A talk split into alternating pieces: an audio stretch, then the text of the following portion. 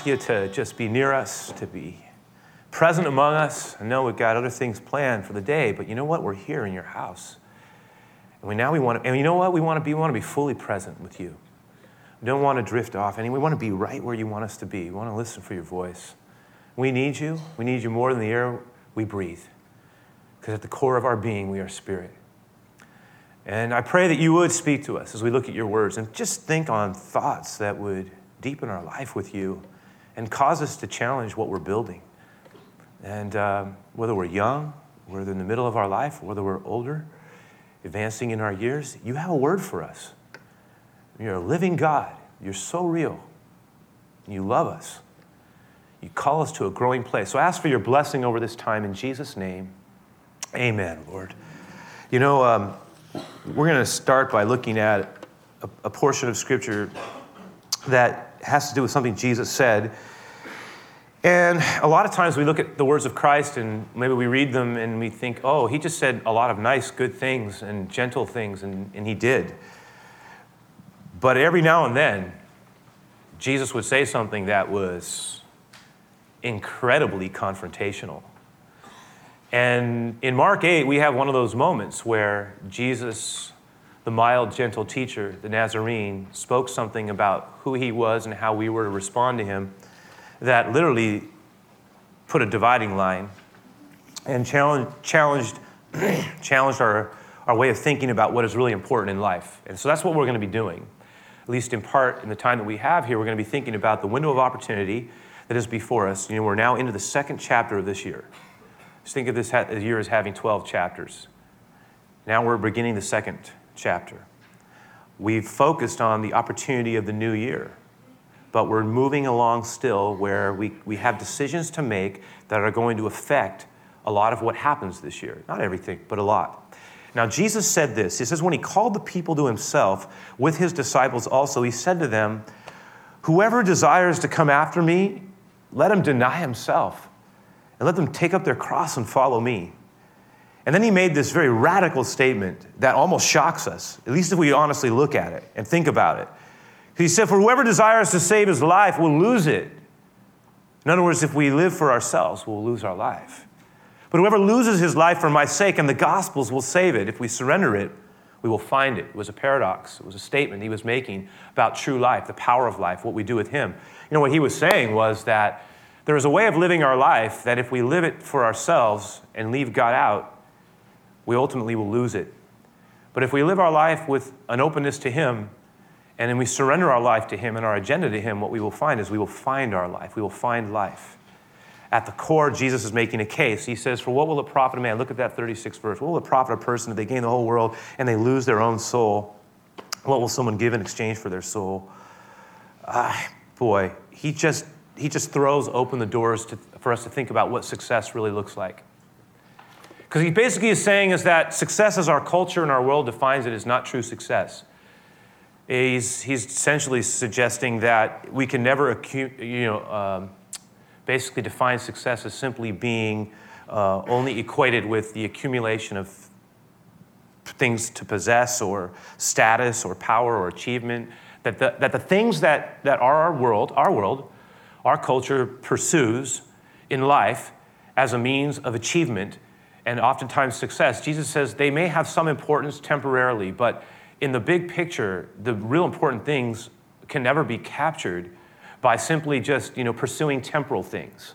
And I thought, wow, how true is that? How powerful is that? Because according to him, life, a life that is, is only, only a life that honors God can truly be thought of as being successful. We are not to live by by bread alone, he said. That is simply to live life at a temporal plane. Now, boy, I'm, I'm just putting that out there right now because I think that's a relentless temptation for us.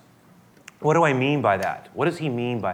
Uh, what I'm saying is that the temptation always will be, as we're living our lives, to sort of exclude God from the everydayness of it. That that you know we we're not really encouraged by where we're at most of the time to be thinking about God. And Jesus kept reminding us that it's so important that the Lord affects everything that we do, that we bring Him into how we think about our life, how we think about our work, how we, we, how we are in our homes or in our key friendships and relationships, in our dreams as we're constructing the architecture of our life, that we, we are recognizing that we want God in the middle of it, the Lord to be there, to be present. And again, not just to be sequestered to, uh, uh, you know, like an hour or so on a weekend. As good as that is to have a Sabbath principle at work in our lives, where we do what we're doing now and listen for the Lord's voice, that is, Jesus would suggest that, to, that God is not something we just sort of set on the margin of our life, because that true life actually is found in God, in bringing Him into every day of our life. And so, the, and then I thought, boy, it, you know, even, even today, oh, you know, I, I, was thinking about all the voices, all the sounds that we hear, everybody who's, all the, you know, so much of our entertainment, so much of, of the commercialism, which we are just immersed in.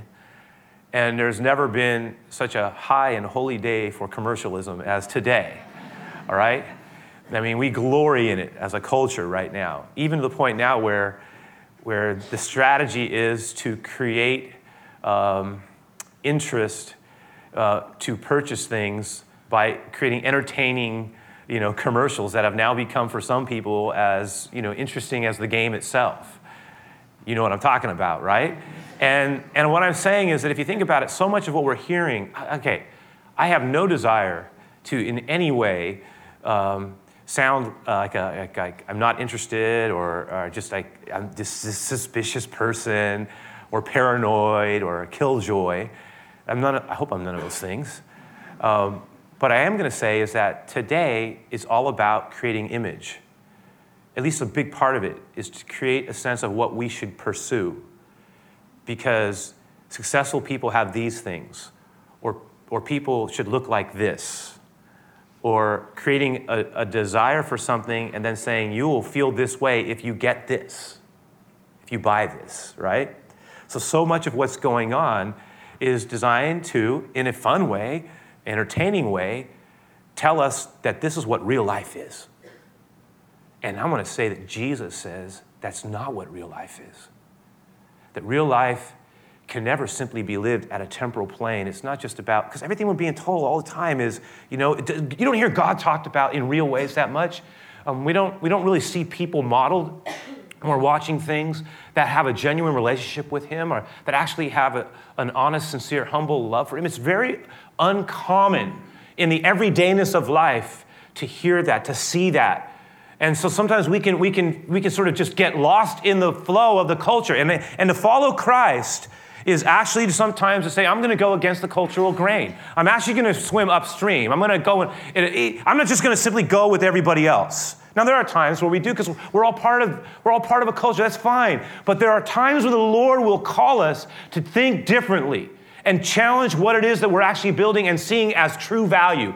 And Jesus taught us, He taught us one, He said, the greatest thing we can ever do is to love God with all of our heart, soul, mind, and strength. And the second is to love our neighbor as ourselves. So he immediately says true success is loving God and loving people. It's not what we, okay. now, again, if that is true, if we combine this passage in Mark 8 with what Jesus says there, then it basically is telling us, and I'll just kind of summarize it this way success in this world, number one, means very little if we do not seek to glorify God and gain our own soul. And we can achieve every, we, it's all going to pass away, nothing we take with us, it's all temporal, footnotes. Whoever wins today is next year, wins a year, next year someone else, and a year after that. People pass by. All, it's just all, it doesn't really mean anything in the big picture if we're not paying attention to what really matters. And I am contending that what truly, truly matters is our life with God, because that's what Jesus taught us. And then he also told us this that it, that it has to show up in, in how we treat people. In other words, number two, if we treat people poorly and are unkind and loving and lacking in generosity, then what, I mean, we see it all the time, you know? Someone achieves so much, but then relationally, it's just a, a you know, wrecks everywhere. People mad, angry. Who did we step all over to get? I mean, the Lord says that's not the way to live life. Now, John Maxwell, who's an author that I really like, used to be a pastor. He's since become famous, a prolific writer for his writing, and particularly in leadership and business management, and just kind of a, a really great, great writer when it comes to motivation, motivational speaker. But he said this about success, and I lo- I've never forgotten this because he, he wrote a book called The Success Journey a few years back, in which he, he made the case that success is not really to be thought of as simply a goal, but success should be thought of as a journey. And he said it, he, he kind of used it, he had a definition that he worked with. And it's a definition that has stayed with me as the years have passed. He said this, and I put this in your handout. He says, success, and notice it's an easy thing to remember if you think of it in this way. He says, success is one is knowing your purpose in life, growing to reach your potential, and sowing seeds that benefit others. Now think of it this way knowing, growing, and sowing. Knowing, growing, and sowing. It's a great little template to think about, you know, when we're talking about windows of opportunity, I'd like to take these three concepts here knowing, growing, and sowing and sort of think about the opportunity for us to live this extraordinary life of ours for God. And so the first thing I want to put to sit with is the idea of knowing our purpose, right? In life. And according to Jesus, this is absolutely important that we've been put to realize that we've been put here, we've been put here on earth, right? To, on this planet. Why are we why were we born? Why do we exist? Why in the big picture? Well, Jesus says we were born to know God we were born to love God, and we were born to live past this life. Not, and he taught us that we were created to know and love him and, and to represent. Now, look, okay, so in the big picture, Jesus says we're created to know God. But what about the little picture of our life? All right? In the smaller context, I'm going to suggest that success, at least in part, is really thinking about what he has gifted us to do in this season of our life and truly, truly seeking to honor Him in the season of life that we find ourselves in now. I talk to people all the time. They say, you know, if I knew, if I only knew then what I know now, I would have done things so differently. But we can't go back and erase that. We can determine to begin to pursue what the Lord has for us in the now, though, in this season of our life. And I think of, I talk about this all the time about the idea of thinking of our life in seasons. And you remember Psalm 1, where it starts out talking about the blessed person. Blessed is the man, blessed is the one who walks not in the counsel of the ungodly, nor stands in the way of the sinners, sits in the seat of those who scorn God, God excuse me, God, right? But their delight is in the law of the Lord, and in that law they meditate day and night. They'll be like a tree planted by the rivers of water, brings forth its fruit in its season. It's talking about fruitfulness in the season of our lives. We have to talk about seasons of life what it means to honor God in the seasons of our life. We talk about having a, a springtime of life, a summer of life, a fall of life, a, a winter of life. You know, the, think of life as a span. Where are we in that span if we live a long life? But I'm thinking of it a slightly different way. Uh, I'm thinking of our life not just in terms of natural seasons we've talked about, but also think about just in the standpoint of having a youth in our life, a middle period of our life, and, a, and an advancing period of our life. And asking this question sort of in our own mind is because every, every stage of life has an opportunity in it. And part of my responsibility and privilege is to try to make the case, especially for those of us wherever we find ourselves in life, to pursue the Lord. Some of, some of us are, are younger. You know, I, I've been mentioning how my children are getting older. Our, our children, we have four and, and our, our youngest turned 18. So between 24 and 18, we have, they're all turning into young adults, young men and young women. And, and, and, they're, and uh, what, what I've been praying for and, and I, I contend for is take full advantage of the opportunity of your youth. But please don't forget to, to honor God because of all the things we can do with our youth, the best thing we can do is honor the Lord if we have youthfulness, we get we have this unique gift of energy and passion. And when those things are submitted to the Lord, they can do so much good. Um, I, it just I my heart breaks for young people sometimes who have just wandered way off course and who are sort of believing the lie of the culture that this is what success is to be or what real life is. And Jesus is calling and saying, I'm calling to you. Follow me, you know, serve me I, uh, the Lord needs young people who will commit themselves to Him. He cares about this gift of our youth. And when we have it, it's a gift. It's a gift. And I, I meet a lot of people who say, you know, I wish I could do it again. I can't do it again. But I'm going to say that the, may we not squander this opportunity. If you're young, if you're younger, and you can define it any you want, teen years into the past the 20s, I don't care, wherever you want to define it. If we're young, this is a time to not become reckless or pursue mediocrity or to act foolishly and regrettably. A lot of things happen that, that we're just kind of like getting ourselves into, and they're just going to hurt us and damage us and set us back. The Lord wants us to use our youthfulness, to, to submit it to Him, to honor Him with it. And if we'll do it, it'll be a tremendous light for the Lord. He wants us to give Him the best, some of our best years. I was thinking about it in our middle years. What does it mean? When, when you know, in the middle years are very different than, the, than our younger years, aren't they? Because in the middle years, we start feeling, you can start to feel the effects of, of life experience. So, you know, youth is wasted on the young, is the old statement. It's just like we start to realize that, uh, okay, stay with me on this one, but we start to realize that things don't always work out as we are hoping, and, and, and we gain life experience. We understand disappointment. We understand our own contributions to things. We start to realize the complexity of life in a different way. There's sometimes we gain a perspective and a wisdom that combining, combines with a kind of, you know, waning but still present strength and vitality. Do you know what I'm talking about? We still feel like you have vitality and strength, but you can sense your body's changing. You're in those middle years. And I'm going to tell you, in those middle years, it's really important. If the danger of the youth, the younger years, is living recklessly, and running away from God like the prodigal. For whatever the reason, we just, we just get ourselves into trouble. The Lord's trying to call us home. Don't do that. that that's got nothing for you. And then in the middle years, the, I think the danger sometimes is to act foolishly and start doing things that we're going to regret. And we, we, you know, they call it a midlife crisis for a reason.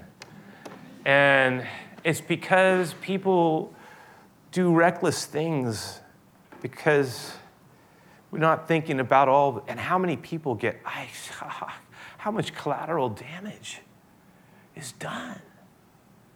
And again, we can't change that, but God's gracious. And there, but why do it?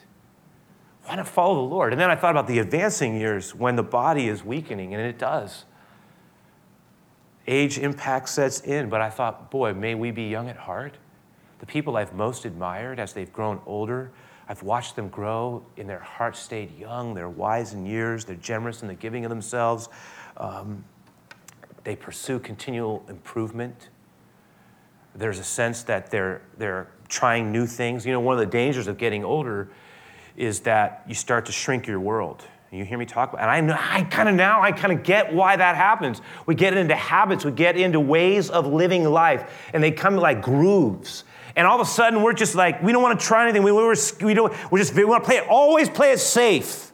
And the lord is saying no the people and the people that i've watched grow old with vitality they they create new paths.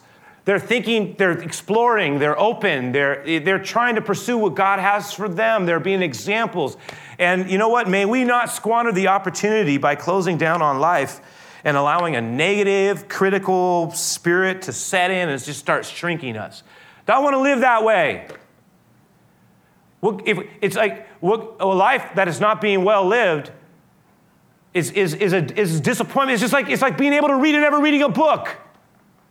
You can't get the benefit of it. We have a, if, we, if we're being given the gift of life and relative health, then we need to think about how we're living. And this is the question I have for us.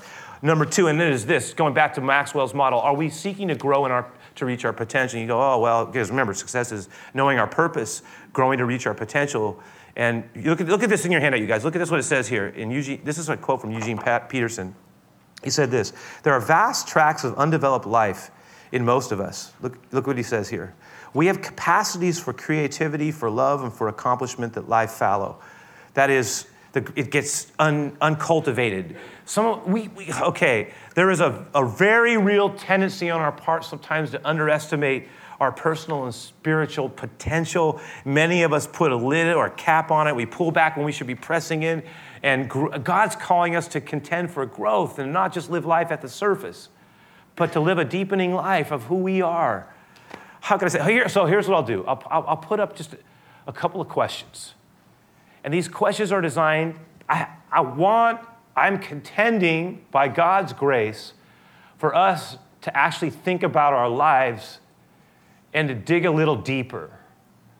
And I'm going to suggest this. What are one, the one or two areas, and I've been trying to get us thinking this way, my own self, windows of opportunity do we think that God may be wanting us to focus on at this stage in our life? In this season of our life, there are things the Lord is trying to get us to pay attention to that really matter. It will last, it makes a difference. And we've been talking about thinking about that. A lot, this is going to require, okay, some investment of our time to be prayerful. Some of us have never done it, we were never trained to do it. To actually think long thoughts and be reflective prayerfully. To get in a conversation with people that goes beyond, yeah, that was a great game. Awesome. Go night. I do all that all the time. I hope I'm doing a lot of that today. But I'm going to tell you something. What re- that really matters is something far more profound. It's being able to say, I, I, I need to hear the Lord's voice for my life right now. And we sit down with people and we can actually have conversation that we pray for one another a little bit. We try to stretch ourselves. Again, I'm, I'm, not, I'm, I'm saying it because a lot of the times the Lord clarifies His will for us in conversation with others that is prayerful, thoughtful, and it's with friendships. That's why we talk about the value of groups and community. And so much of our sharpening and our focus takes place with other people as we're saying, I'm praying for my life. I'm, I'm thinking like this is maybe what God's saying, and I, I'm trying to understand what He wants me to pursue. And so here's the thing in this stage of our life, where we are now, what is the Lord saying that we're to focus on in this year? What one or two things would be huge. Now, it's, sometimes they're big things, sometimes they're actually small things that we're just committing ourselves to do consistently to serve in a way that is very unnoticed, even. But it does something with our own relationship with God. And then again, number two, uh, underneath that, what would pursuing those things look like or involve? So we're processing it out. What I'm saying is that we're saying, okay, here's what I'm sensing God is calling me to do. And then this is what it will mean that I need to start moving into. I gotta, I, I, in other words, it's one thing to think lofty romantic thoughts. This is what I want to do. This is what God wants me to do. That's a good thing because some people never even go there. That's what I'm saying. A lot of times people just, just live life on the surface, entertain ourselves to death, work, to, bread alone, think about God once in a while. But I'm saying no. Bring Him in to our life. And then when we start actually getting there, then we have to ask ourselves the next question. After, we, after we've got ourselves out to the big, to the freedom of thinking in a different way with the Lord, we then start saying, Lord, what are you saying to me about what I need to start adjusting in my life? And then how do I how do I do it? Do I need to bring some other people in to help me? Do I need to actually start making some shifts in the way in which I'm and how do I go about see this is this is so important. Do I need to get involved in a way that I haven't gotten involved before? This is what I'm saying. And then the third question, which is, of course, why are we waiting? The time is now. This is it. This season in our life, now is the time to respond to God. And then, thirdly, going into the template, sowing seeds that benefit others. The Christian life cannot simply be a self focused life, it has to spread its wings in order to soar. Why? Because our leader came to serve, didn't he? He came to serve.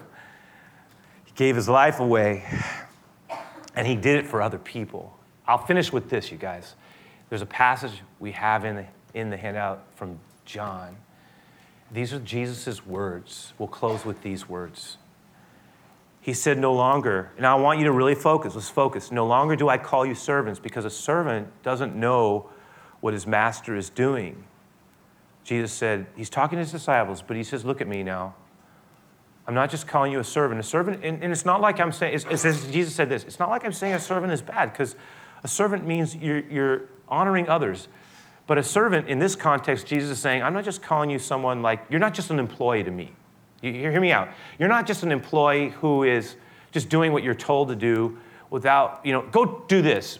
He's saying, Jesus is saying, no, you are not just my service, my, my employees that I, I, tell you to do it, and, and you just basically say, Well, I don't know why they're telling us to do it, but that's what we were given our we were given our work order, that's what we're supposed to do. He's saying, No, you are my friends. Look at that. Look what he says. You are my friends.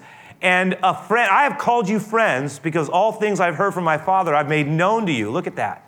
He says, I've made known to you. In other words, I've given you a rationale. I've shared with you my heart. I am telling you why You're being asked. I'm giving you an understanding of my motivation, my reasoning. It's like someone would come up to us and say, Here's what I need you to do, but here's my reasoning. Here's why. Here's how I'm thinking about it. He's saying, I'm not just telling you to do something, I'm calling you my friends. I'm sharing with you at an intimate level. You have a special relationship with me. You have the ability to ask me things. And here's what I've asked you to do as my friends. This is what he says to all of us. Look at verse 16. You did not choose me, but I chose you. I appointed you. You are all chosen. At some level, we choose and are chosen. And I've appointed you that you should go and bear fruit and that your fruit should remain, that whatever you ask the Father in my name, he may give it to you. I want you to be a person who has an abundance in your life. I want you to bear fruit for me. And these things I've commanded you. And what I'm asking you to do is look around you right now. I want you to start by loving one another. Now, do you, do you see what we just read? Do you see the, do you see the connection? Knowing, growing, sowing, it's right there. Look at it. 15, uh, who, I want you to know who you are to me, what I've called you to be, knowing your purpose. 16, look at it. I want you to grow in your capacity to represent me. I want you to live into your potential. I want you to be fruitful where you are. I want you to have an effect on other people. And then, and then thirdly, what? Sow, sow seeds of love into one another. By this, I will command you, love one another. I mean, it's all there. It's, it's awesome to me. Grow in relationship, grow in fruitfulness, and grow in love. Knowing, sowing, growing. It's right there. It's what the Lord's asking us to do for Him. So it's, it's simple, but it's, it's deep. You get what I'm saying? Let me, let me pray. Lord, we're, you know, we, got, we have things ahead of us. And, oh, Lord, I know you care for us. And, and I know you, you care deeply about our lives. And um, you gave your life for us. But you did it so we could be a blessing. And I, Lord, I've, I'm, I'm asking you to help us, to remind us to not just live life at the surface but, and, and not just to dabble with you, but to really think about what it means to commit ourselves to you as you called us to do. And then to, and to, and to think about what it means to welcome you in into the center of our life so that we can have, Lord, the opportunity to honor you uh, in ways that, that you know, only come when we're intentional about it. And I want to ask you, Lord, to help us with that. And then, and then help us to think differently, not just to go along with the flow of life and the flow of culture, but to actually think about what it means to honor you and represent you and to respond to you and to be a fruitful person and to love one another and to grow and to be a growing, vibrant person all the days of our lives and to get past things and to that, that, wounds heal up, Lord, and to just become more of who you've made us to be whole people who are seeking to honor you in ways that we would have never thought before possible. And so I just pray for that, Lord, whether we're young, we're in the middle of our life, whether in our advancing years, you have a path for us to take. And it's a path of life. And so I just pray, I pray that as we close the service, I pray that as we, we finish in our our, our time of giving, and we, many of us who commit ourselves to you in our tithes and our offerings. I just pray that even the closing song would remind us that we were born to be a light for you. We were born to represent you. A city set on a hill cannot be hidden. Let this be a joy of our life. Let us contend for these things. This is what I pray. Pray for all of us by your grace and by your Holy Spirit. In Jesus' name, amen, God.